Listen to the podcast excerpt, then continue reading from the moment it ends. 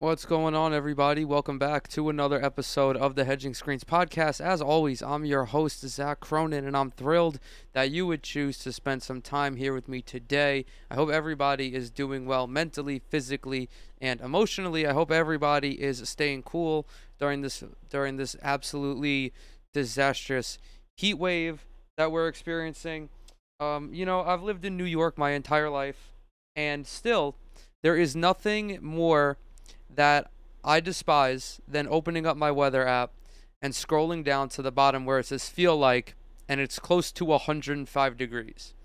I know that might be a little privileged of me because there are people who routinely deal with temperatures significantly higher than that, but you know, I'm sure it sucks either way. I wish that nobody would have to experience shit like that, but enough about me. Enough about all this bullshit about the weather, enough about all this bullshit about climate change. We have to talk about the one story that everybody wants to talk about. So, over the last couple of weeks, the uh, hubbub surrounding Kevin Durant's trade w- request with the Brooklyn Nets began to uh, temper out. There were a couple of teams associated with him or mentioned alongside them in a potential deal. The Boston Celtics, uh, the Toronto Raptors, although that kind of fell apart after they refused to include Scottie Barnes in any type of deal. Effectively, there is nothing going on with Kevin Durant. And still, even in light of this recent news, I do feel that nothing is going to come of this deal. But Kevin Durant, in his effort to control the narrative and I guess put the onus on the Brooklyn Nets to. Uh, you know, do something. He came out, or the news came out, that he went to Joe Tsai and effectively gave him an ultimatum. He said, You either keep me, or you either trade me, or you fire Sean Marks and Steve Nash. And this sent everyone on Twitter into an absolute tizzy. Um, because, of course, this is like very odd. This is very fucking odd for Kevin Durant to be like, it's either them or me, especially considering that he was the one who went and wanted Steve Nash. Now, there were people I saw defending Joe Tsai or being on Joe Tsai's side, and they're like, oh, you can't let Kevin Durant bust you around. You have to stick you have to stick with Steve Nash and Sean Marks over him. Like, I don't understand where this take comes from. Like, logically, I don't understand how someone could be mean could meaningfully have this take. I don't know what fucking universe you pick a coach and a general manager over Kevin Durant. Now, I do feel that Kevin Durant might have overstepped when he said it's either me or Steve Nash and Sean Marks. I don't think Sean Marks should be involved in that conversation at all because, truth be told, I don't have an issue with him. I think up until this point, Sean Marks has done a pretty decent job with this franchise. I mean, it was him who really helped put Brooklyn in a position to land Kevin Durant and Kyrie Irving. But I saw this news. I saw Shams tweet about it, and I said, they are finally going to fucking fire Steve Nash. Now, if y'all have been listening to the show for, you know, any, uh, for any length of time, especially over the last six, eight months or so, I've been wanted Steve Nash out of Brooklyn. I don't think that he's cut out to be an NBA coach at this time. He's definitely not cut out to be a coach, to be a head coach on a championship contender. No fucking way.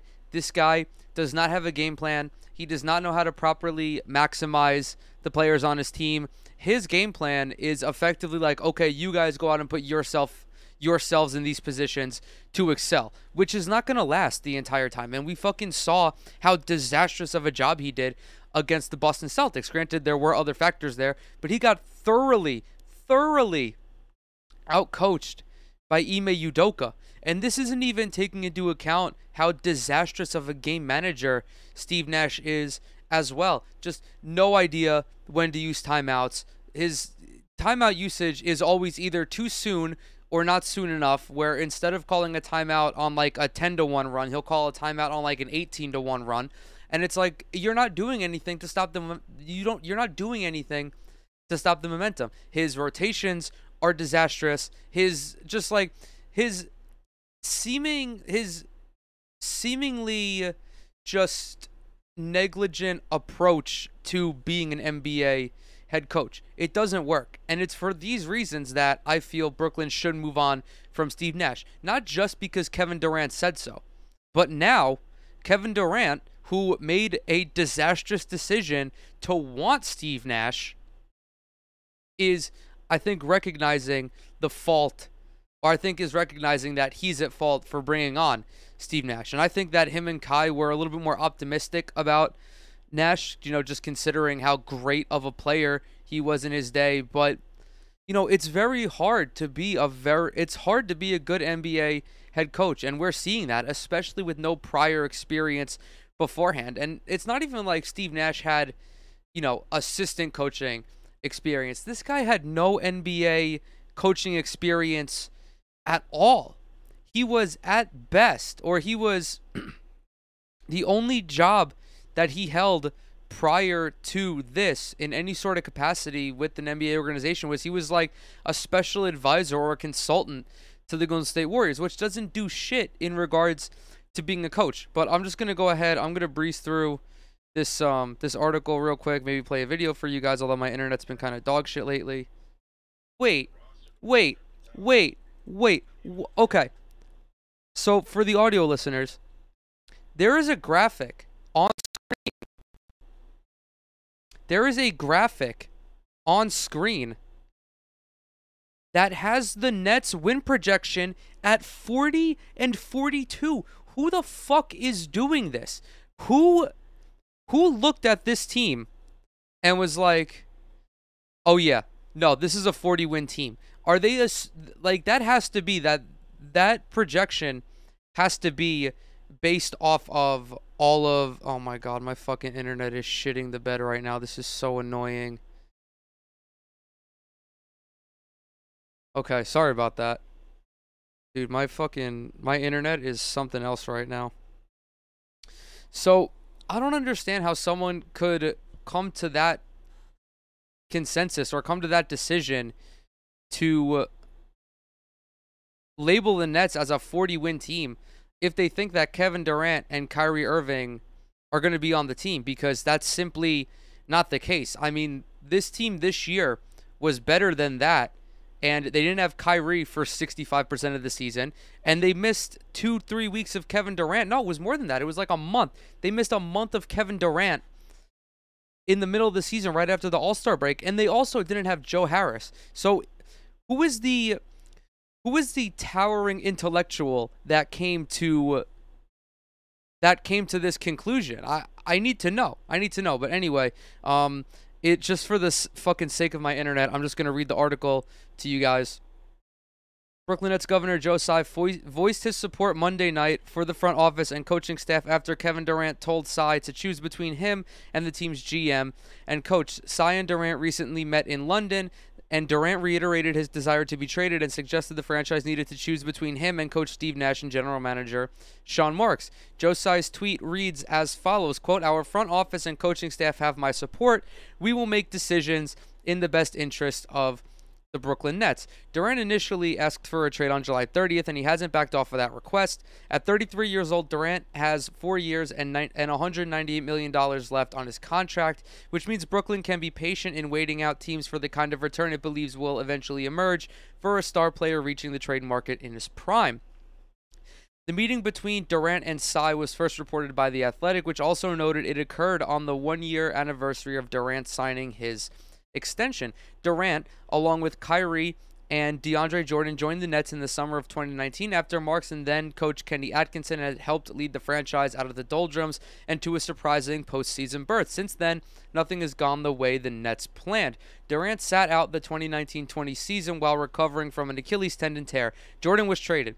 Nash was hired to replace Atkinson. James Harden has come and gone, and Ben Simmons has yet to make his Nets debut. Irving who played in 29 games last season after choosing not to get the COVID vaccine, has also pursued an exit from Brooklyn this offseason. He created a list of teamed teams he would have liked the Nets to consider working with on a sign and trade, but when none materialized, he opted into the final year of his contract. The Nets could still trade him as an expiring, although Irving would have no formal voice in a potential landing spot and have until June 30th of next year to work out an extension before he becomes an unrestricted free agent.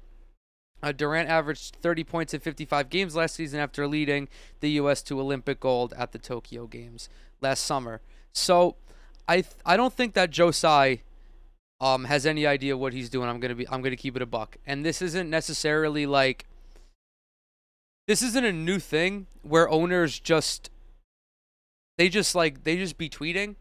Like they really have no idea what the fuck's going on. I don't I think that I think that Tsai, although he might be a basketball fan, I think that he views athletics as his next venture as a business person because he's invested in the Brooklyn Nets, also in the New York Liberty, the WNBA team, and then also I think has dealings with a National Lacrosse League team deal. I think that he's trying to distance himself from his previous investments and just embark on this new on this new business life, which I fucking despise these multi-billionaire owners who treat sports teams like they're a business. And I've talked ad nauseum about how that's just a fucking disastrous way to go about doing business.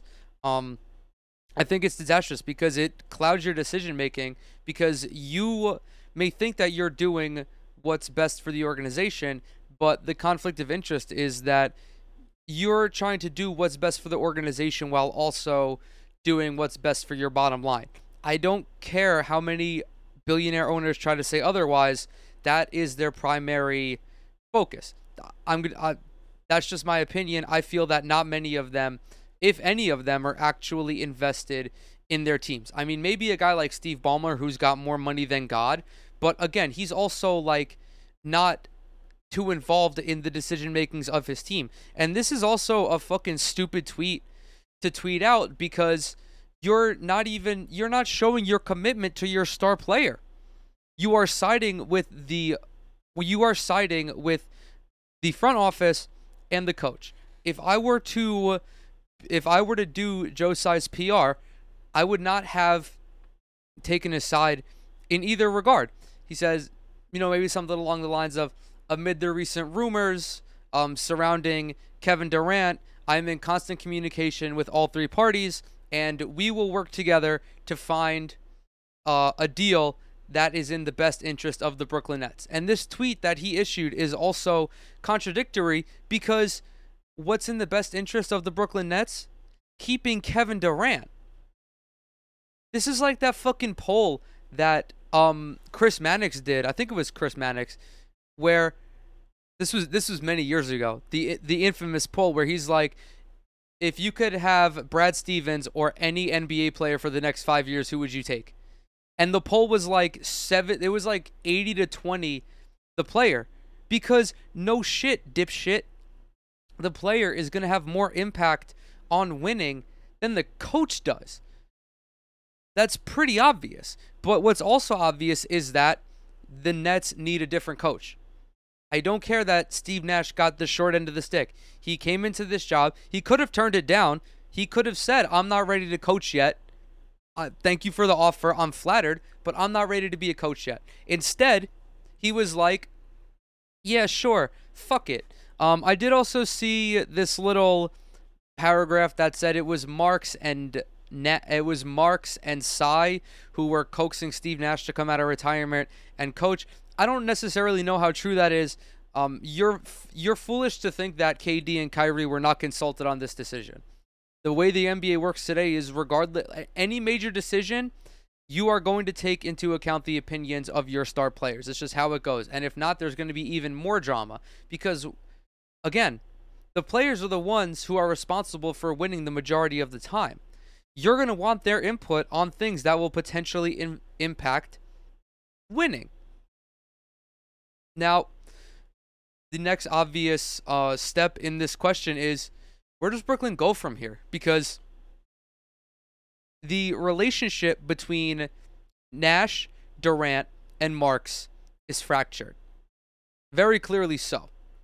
The relationship between Kyrie, Nash, and Marks is seemingly fractured. There were there were reports that said Kyrie harbors similar feelings to Kevin Durant but I think that's Curtis. That was a quote courtesy of the New York Post and their sources, so I don't necessarily know how true that is. Regardless, I would not be surprised if that were the case because, again, of everything that happened with Kyrie and COVID vaccine. Like, I understand why Brooklyn did it, and in retrospect, they went about it the wrong way because they kicked Kyrie to the curb immediately. They immediately kicked him to the curb, even though everybody knew that he was going to come back at some point. They the Nets postured like they had some fucking moral superiority, and then came groveling back to Kyrie to come play when things were when shit began to hit the fan. But everyone knew that shit was going to hit the fan. Everybody knew it. And uh, I saw some members of Knicks Twitter. I think I don't even know if it was a member of Knicks Twitter, but they were just going through like all of the all of the decisions that the Brooklyn Nets went through since Kevin Durant got there. And I'm not going to pull up this tweet for two reasons because I don't have it. I don't remember who tweeted it. I don't recall where I saw it. I just remember seeing it. I also don't want to put this person on blast because like I just because I just I simply don't want to. But they were talking about how KD comes, KD Kyrie comes, and they make the Nets sign DeAndre Jordan.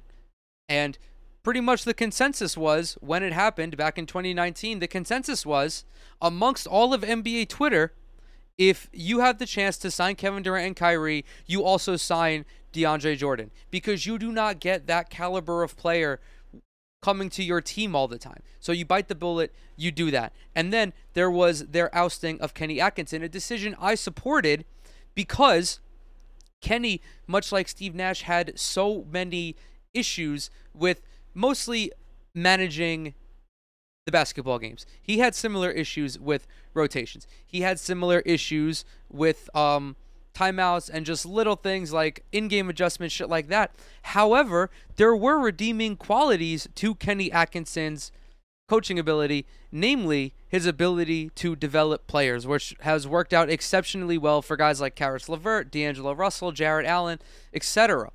And now he's go. I think he went to the Warriors. Um, there were some talks about him getting a head coaching job. Uh, no, actually, he signed with the Charlotte Hornets, if I remember, if I, if I recall correctly. But the point being that at that point in time, Kenny Atkinson was not ready to be a head coach on a contending team. And when the news cycle was coming out, when they were talking about, oh, Mark Jackson, Jeff Van Gundy, uh, Steve Nash was thrown in there, Becky Hammon, uh, Tyronn Lue. Of all these coaches, the ones that I liked the most were Becky Hammon and Tyronn Lue. Okay, Mark Jackson, not not a good coach. Steve Nash, no previous coaching experience. Jeff Van Gundy could have maybe had the potential, but I don't know. I, he's he's been so far removed from coaching. I don't know what the transition would be like. I would have wanted I wanted Becky Hammon. Straight up. Great coach, works worked under Pop for many years. I think that she I think that she would have been a better option than Steve Nash. And then they started talking about trading for James Harden. And what really fucking bothers me about like this kind of discourse is that people just seemingly don't remember they just they don't remember what the discourse was like at the time of the trade. Like obviously in retrospect, after seeing how his tenure turned out, yeah, maybe they shouldn't have traded for James Harden. But this team was trying to win for was trying to contend for a championship. And Harden before his hamstring injury was still an all NBA caliber player. He wanted out of Houston as well. He wanted to go to a contender. Of course, he it later came out that he never wanted to be with Brooklyn. He wanted to be with Philly the whole time. And then like he needs to be uh, he needs to be a little bit at fault as well for even entertaining Brooklyn if he knew he wasn't going to be there long term. Like the whole purpose of this team, this whole team was built around Kevin Durant and Kyrie Irving being healthy.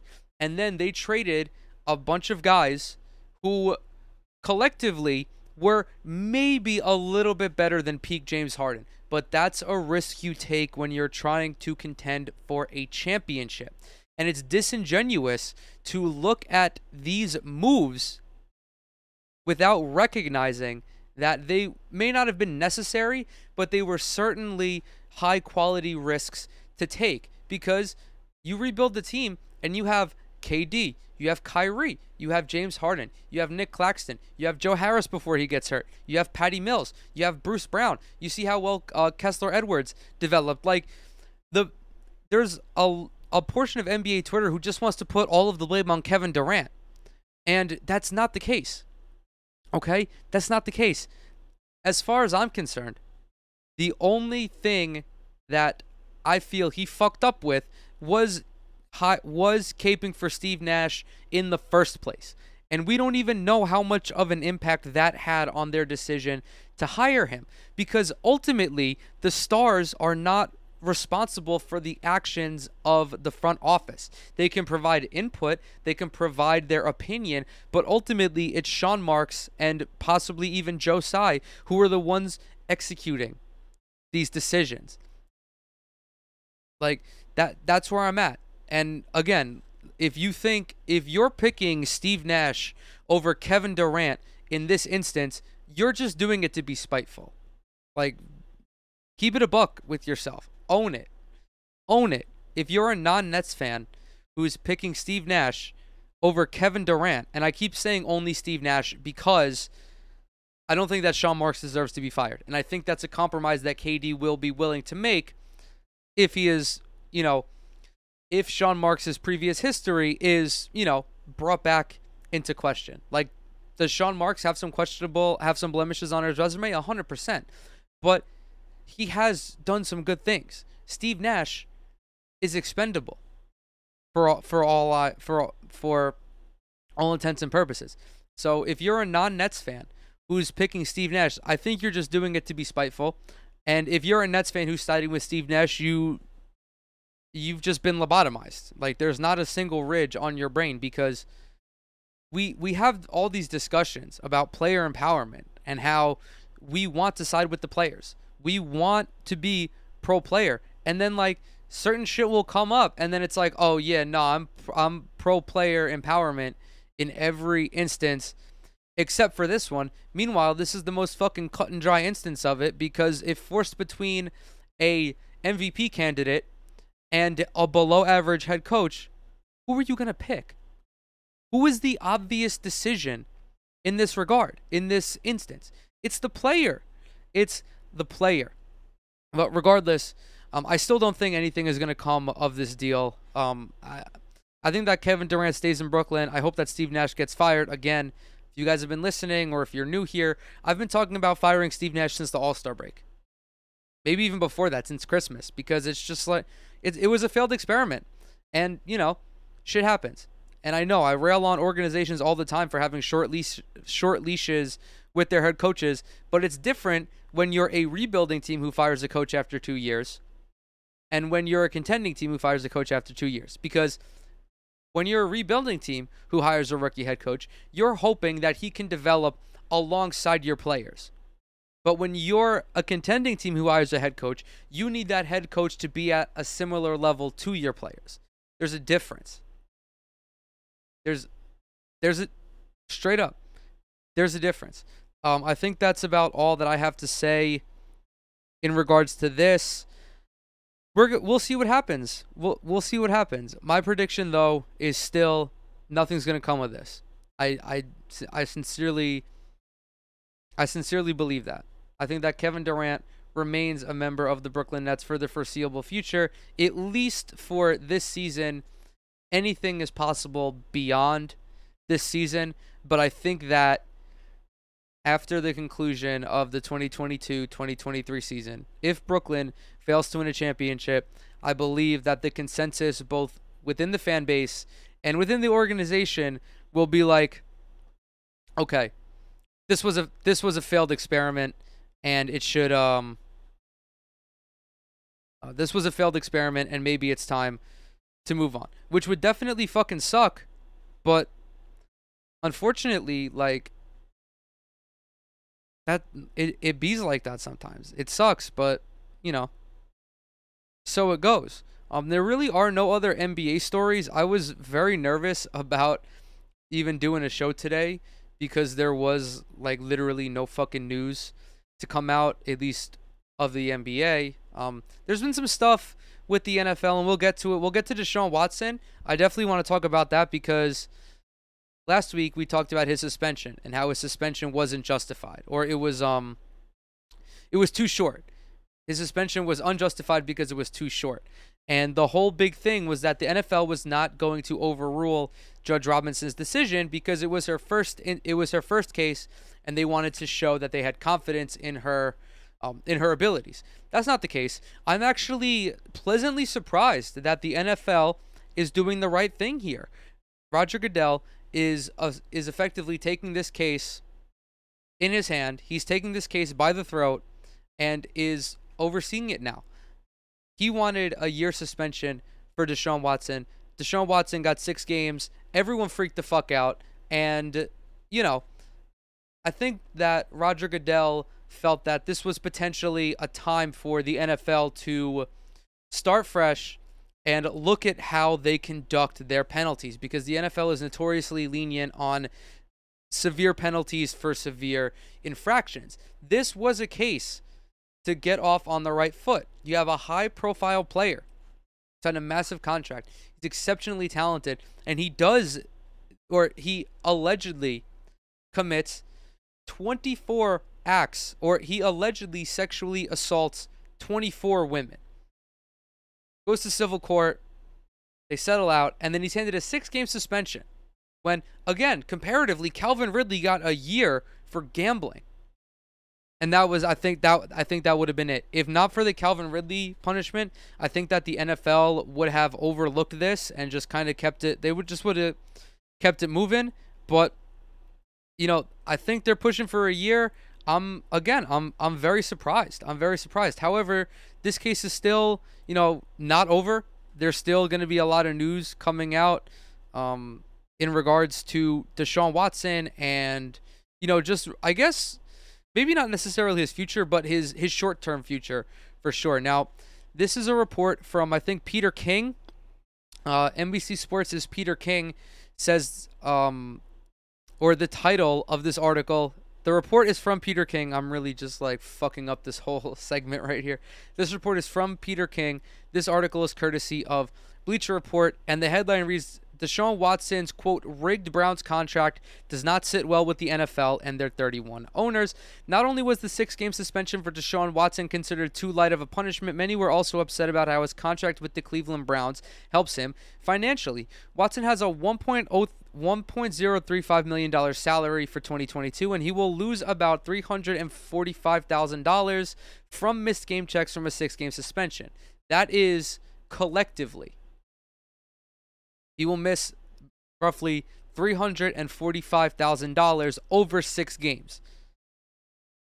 Um, his nearly $45 million signing bonus will not be sus- will not be affected by the suspension. According to Peter King, the rest of the league has taken issue with the contract structure. "Quote: One influential NFL person told me on this trip that it doesn't sit well with the league or 31 other owners that the Browns rigged the Watson contract so that his suspension would cause him to lose only a fraction of his 2022 compensation." End quote.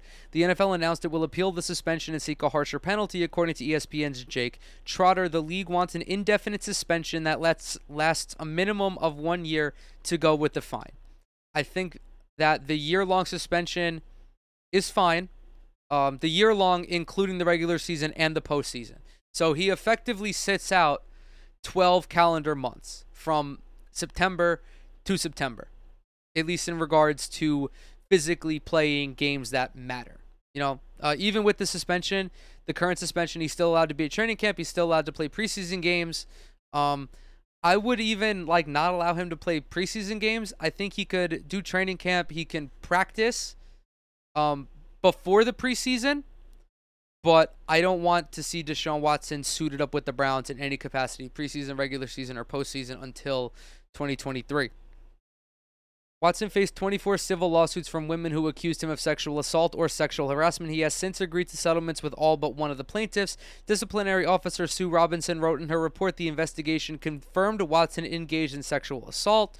Um, this remember this is the civil proceedings, not the legal proceedings. So there will be no jail time for Deshaun Watson. Only the workplace penalty plus the compensation paid out to the plaintiffs. The current suspension still only represents a minor loss financially for Watson, especially compared to his $230 million overall guaranteed contract with Cleveland. The five year deal features a $46 million base salary in each of the next four years, while no guarantees can be voided by future suspensions per Spotrac. It's not uncommon for teams to get creative with contracts to reduce the cap hit. Tampa Bay Bucks star Tom Brady is scheduled to make 30 million in 2022, although he has just a 1.12 million dollar base salary and an 11.9 million dollar cap hit. On the other hand, the Browns have $42 million in cap space available, more than double any other team in the NFL. It seems Watson's deal was less about helping the team and more about reducing the impact of a likely suspension. That is 100% what the Browns were looking to do when negotiating with Deshaun Watson. They knew that something was going to happen to him in 2022. They they knew it. Everyone knew that there was going to be some sort of suspension for this man or some sort of punishment for these for these crimes. So Cleveland in an effort to really in an effort to protect Deshaun Watson, they made it so that he's and as the article points out, they made it so that way he's not affected by the suspension financially. I mean, not like it matters because, you know, he still made a decent amount of money up until his career thus far. Yes, he has to pay out the money to all of these settlements, but he's going to make $46 million a year over the next fucking over the next fucking 4 years. Like Cleveland unlike what Tom unlike what the Buccaneers did with Tom Brady, Cleveland did this solely based off the suspension, whereas Tampa Bay did it so that way they could continue to put weapons around Tom Brady, evidenced by them recently signing Julio Jones. The Browns didn't do that.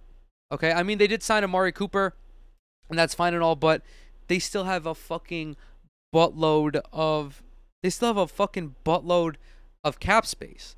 But I think that this whole situation is kind of just like really fucked up everything for the Cleveland Browns. I mean, it's bad enough that they it, it's bad enough that they're all in Cleveland, but I mean, they they knew they knew what they were getting into with Deshaun Watson. So ultimately, I don't feel sympathy for I don't feel sympathy for the organization because they could have just, you know, kept Baker Mayfield. Granted, you know, in terms of talent, Deshaun Watson is a better option at quarterback, but you were bringing on all this baggage. You voluntarily signed Deshaun Watson knowing that all of this is going on. And for that, I feel no sympathy. And I don't think it's wrong. It, it, I don't feel that it's wrong to not feel sympathy for them because this is all self-inflicted. And now, of course, you have Kareem Hunt, who is like, "Oh yeah, no, I don't want to. I don't want to be here. Trade me." It's like, okay, I respect that. I respect that. Um, mainly, but you know, Kareem Hunt is doing it so that way he could be the featured back in a different offense. I feel like that's his primary motivation because although he's an exceptionally talented back, having to split time between, you know, having to split touches with Nick Chubb, that's not, I don't think that's what any young running back wants to do in their prime. But, I mean, I'm sure this is not the end of the Deshaun Watson situation. You know, I'm certain that there will be more stuff that comes out. Um, I'm I'm certain there will be more stuff. Oh, God damn it.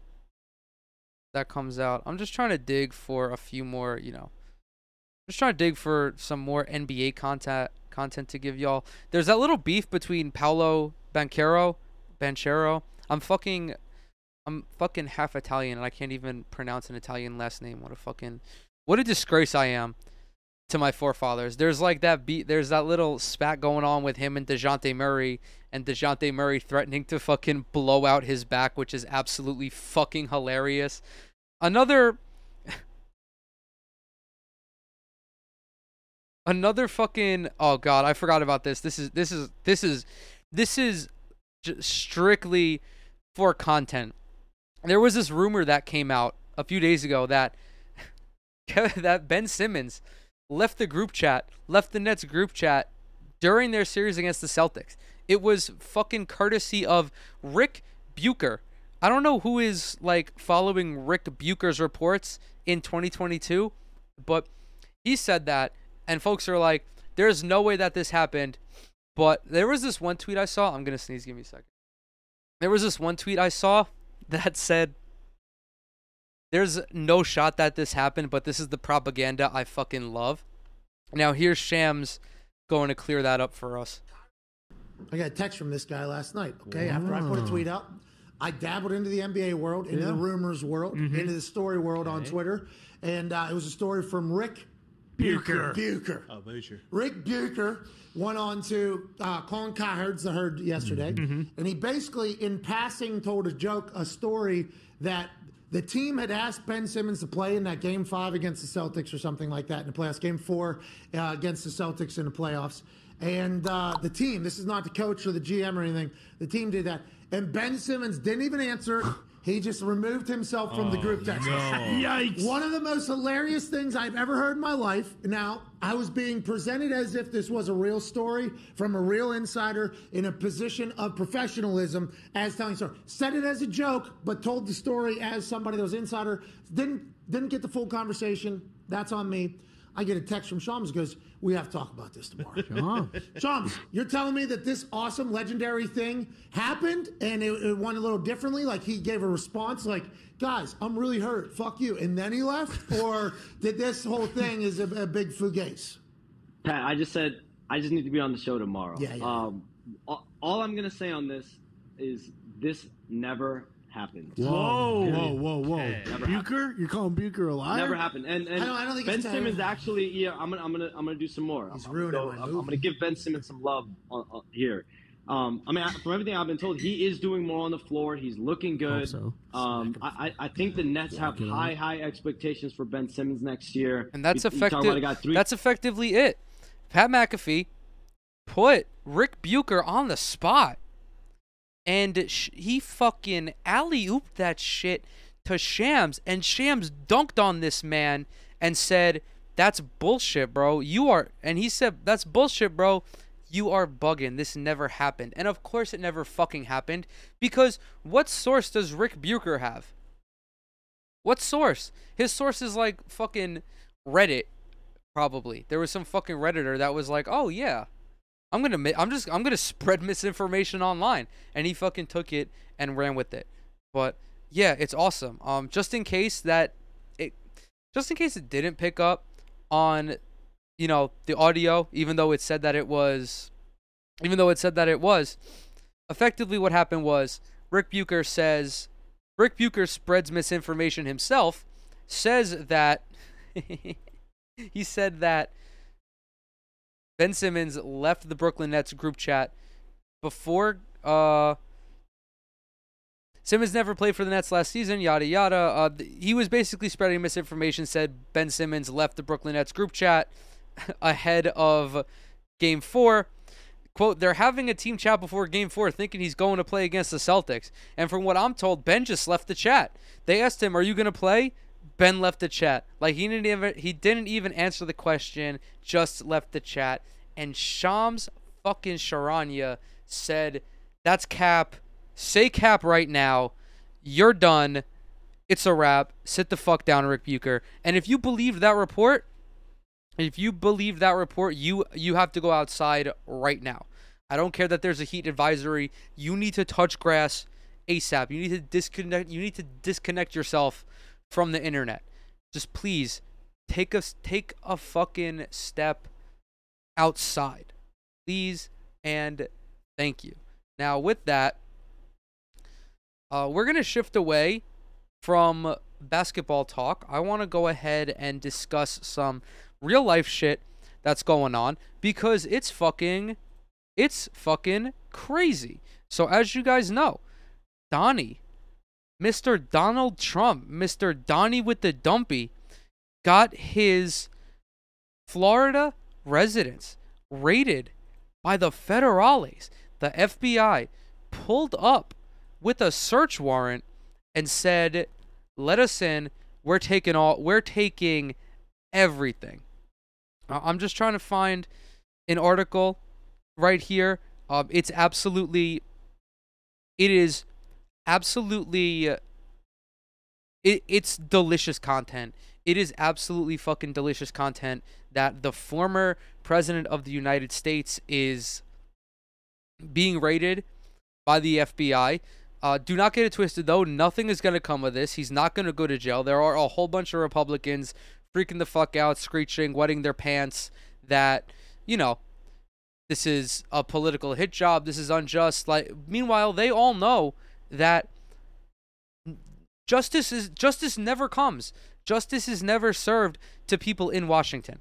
This is in re- in terms of all of the heinous shit that Donald Trump has done and all the things that he should be prosecuted for. I'm not talking about, you know, domestically with the insurrection. I'm talking about just like uh, he fucking assassinated that Iranian leader um, a couple of years ago. Like, just in cold blood, fucking chopped, just ass blasted this dude. I'm not talking about like all the violations of international law, which, by the way, every other president before him has also violated and does not see consequences for. Um, I really like this story more than anything else because I love, I love watching the Republicans in Washington just literally get their, just like, I love watching them squirm and like piss all over themselves, even though they all know full well that nothing is going to come of this. So, if just in case you guys don't know, if you stay disconnected from politics, I'm going to read you this article courtesy of the uh, failing institution that is that is CNN. It reads. Top congressional Republicans are rushing to former President Donald Trump's defense after the FBI executed a search warrant at his Mar a Lago resort in Florida as part of an investigation into the handling of potentially classified material. House Minority Leader Kevin McCarthy told Merrick Garland to, quote, preserve your documents and clear your calendar, warning of an oversight probe when Republicans take back the chamber in the midterm elections.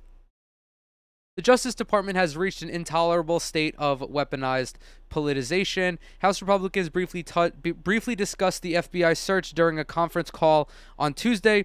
Multiple sources Multiple sources tell CNN top Republicans made clear that they want to get answers and a full accounting from the Justice Department. The call had been previously scheduled in order to discuss the Inflation Reduction, Reduction Act coming to the House floor Friday. But at the top of the call, McCarthy kicked things off that turned things over to Rep. Jim Jordan, the top Republican on the House Judiciary Committee, and Rep. Mike Turner. Yeah, Mike Turner, the top Republican on the House Intelligence Committee. So effectively, I'm not going to read this entire article because it's lengthy, but this is one of those instances where every detail gets better and better. So, as you guys know, Donald Trump was subpoenaed multiple times for various reasons. Uh, for January 6th, for um, you know, tax bullshit. I think it was the Southern District Court of New York that was subpoena that was subpoenaing him. Subpoena, subpoena that subpoenaed him for, um, you know, they wanted his tax documents. Whatever. None of this shit like matters. Nothing's gonna happen. He's fine. Donald Trump has diplomatic immunity. Nothing's gonna happen.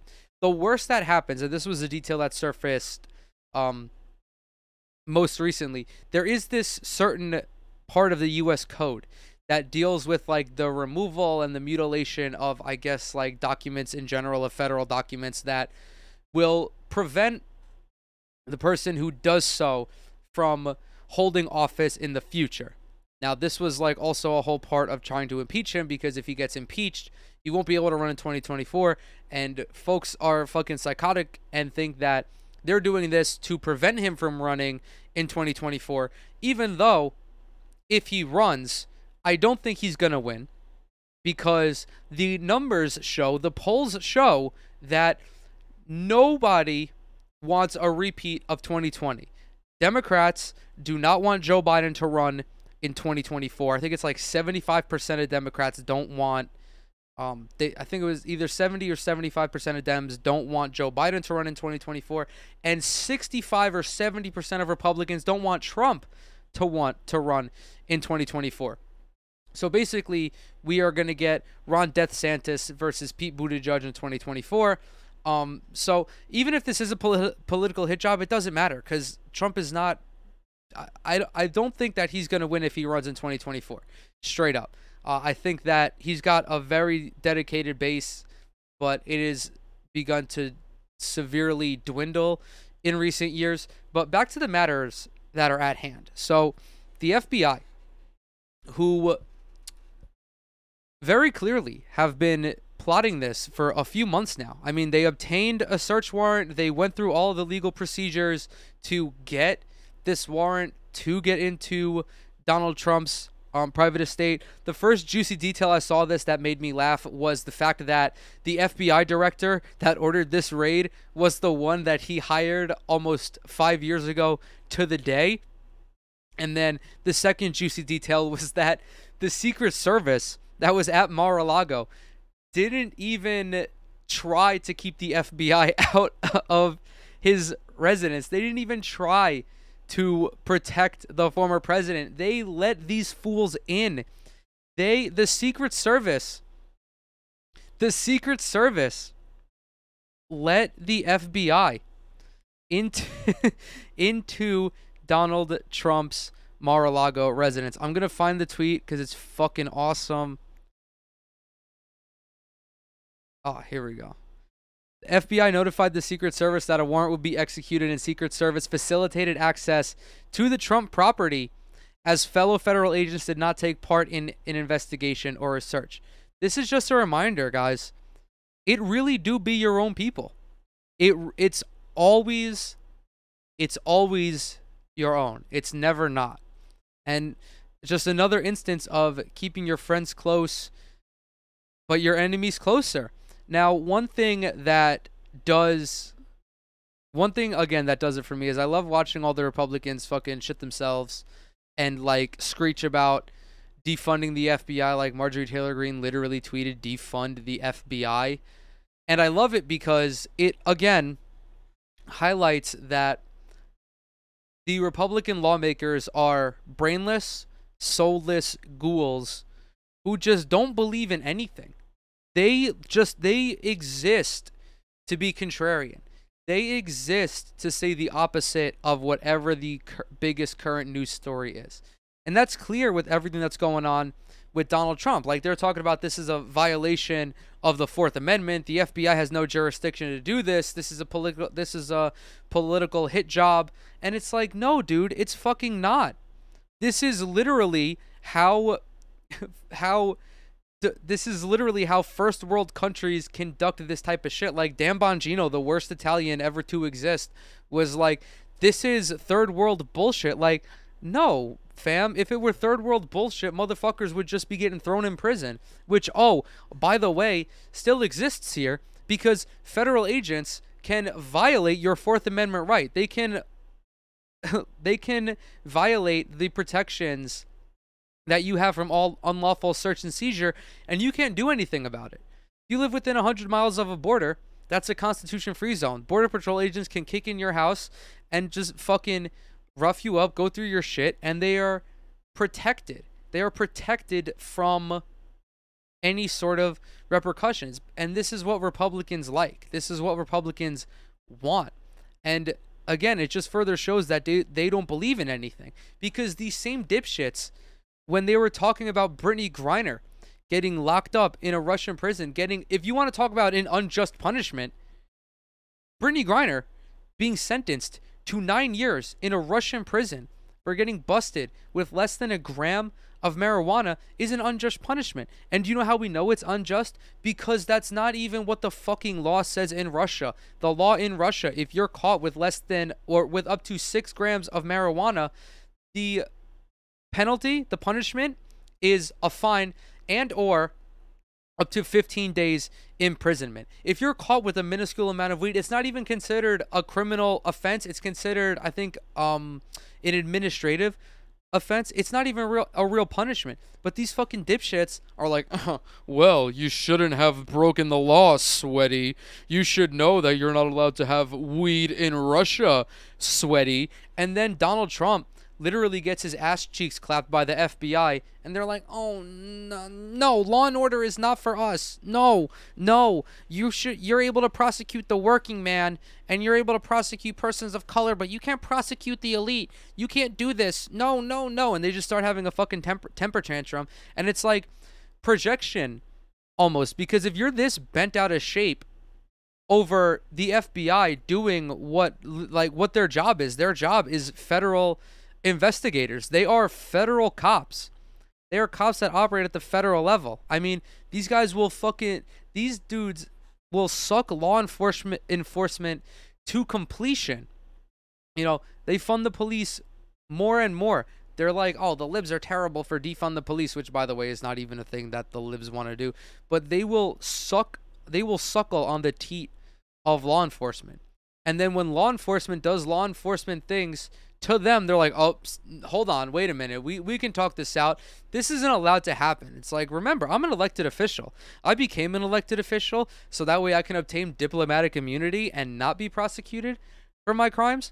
Like, these fools, like Matt Gaetz Marjorie Taylor Greene, like all of these wackos, it's they're just projecting because they probably all have shit to hide.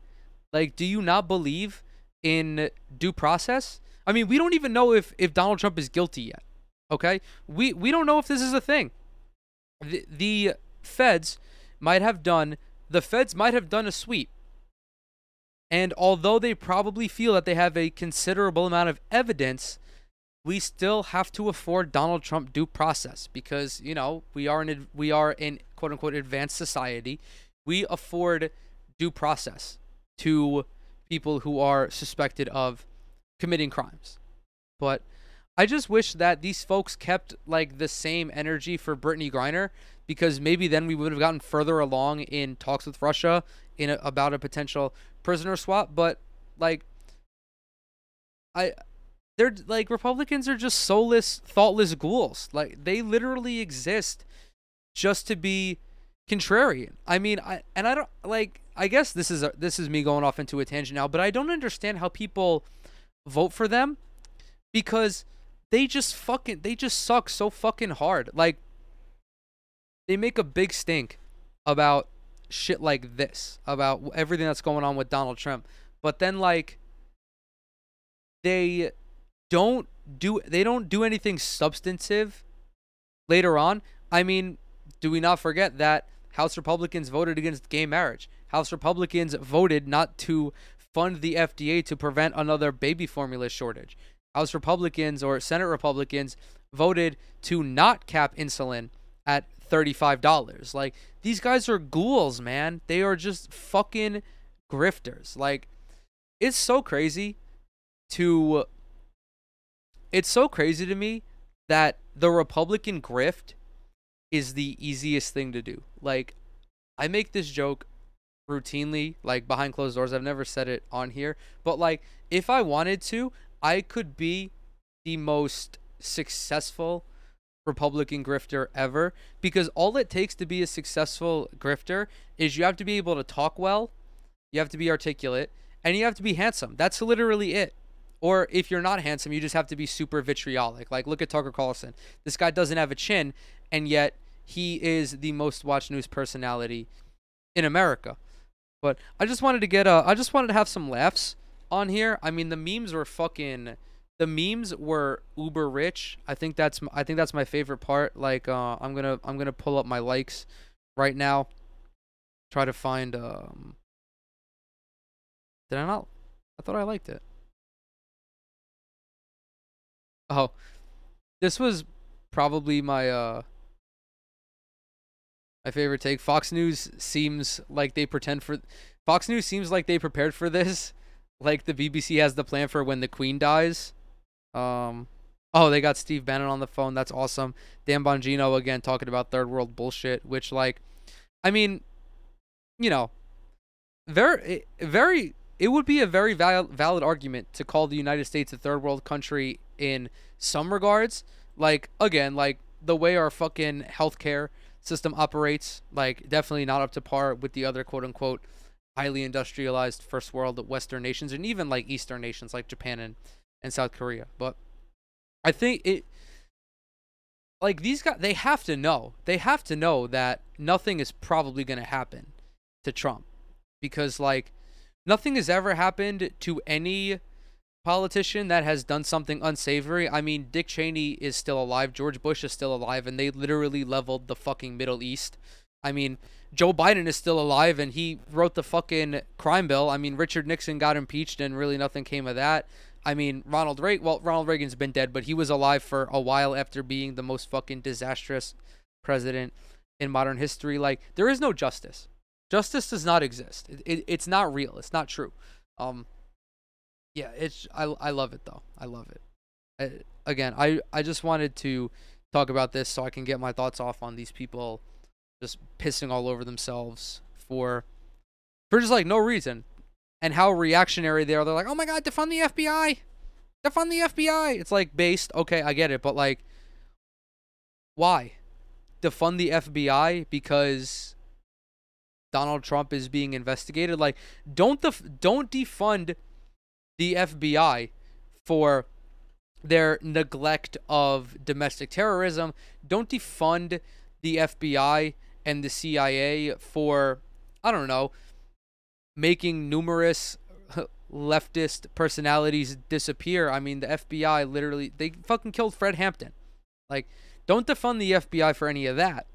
Defund the FBI for pers- for going after Donald Trump for his role in January 6th, which like we all know what his role was. He fucking helped orchestrate it. I mean, he was the sitting president during a coup which was, you know, largely fueled by his inflammatory rhetoric. And like I'm not one of those guys who's like uh I'm not someone who's like, "Oh, the insurrection is the worst is worse than 9/11." Like I'm not that I'm not that off my rocker. Like I'm, I got you know a decent amount of brain disease, but not like that. I mean, I will definitely agree that it should not have happened, and it's not a good look for people to be storming the halls of Congress for something for something so innocuous innocuous as the election being quote unquote stolen. Like it sucks that it happened and it should not have happened, but like ultimately in the grand scheme of things, it was like a baby it was like a baby revolution. I mean, like again, uh, compared to like the French Revolution, yeah, the the January 6th insur- insurrection was fucking really dumb. It was just a bunch of it was literally just a bunch of fucking small business owners taking a day off and taking a field trip to Washington D.C. to just like be stupid together. They were being dumb on main thinking that the election was stolen. I mean, I guess that's all I really have to say on this. I've been at this for about an hour, so I'm going to call it here. As always, thank you guys so very much for coming to hang out with me today.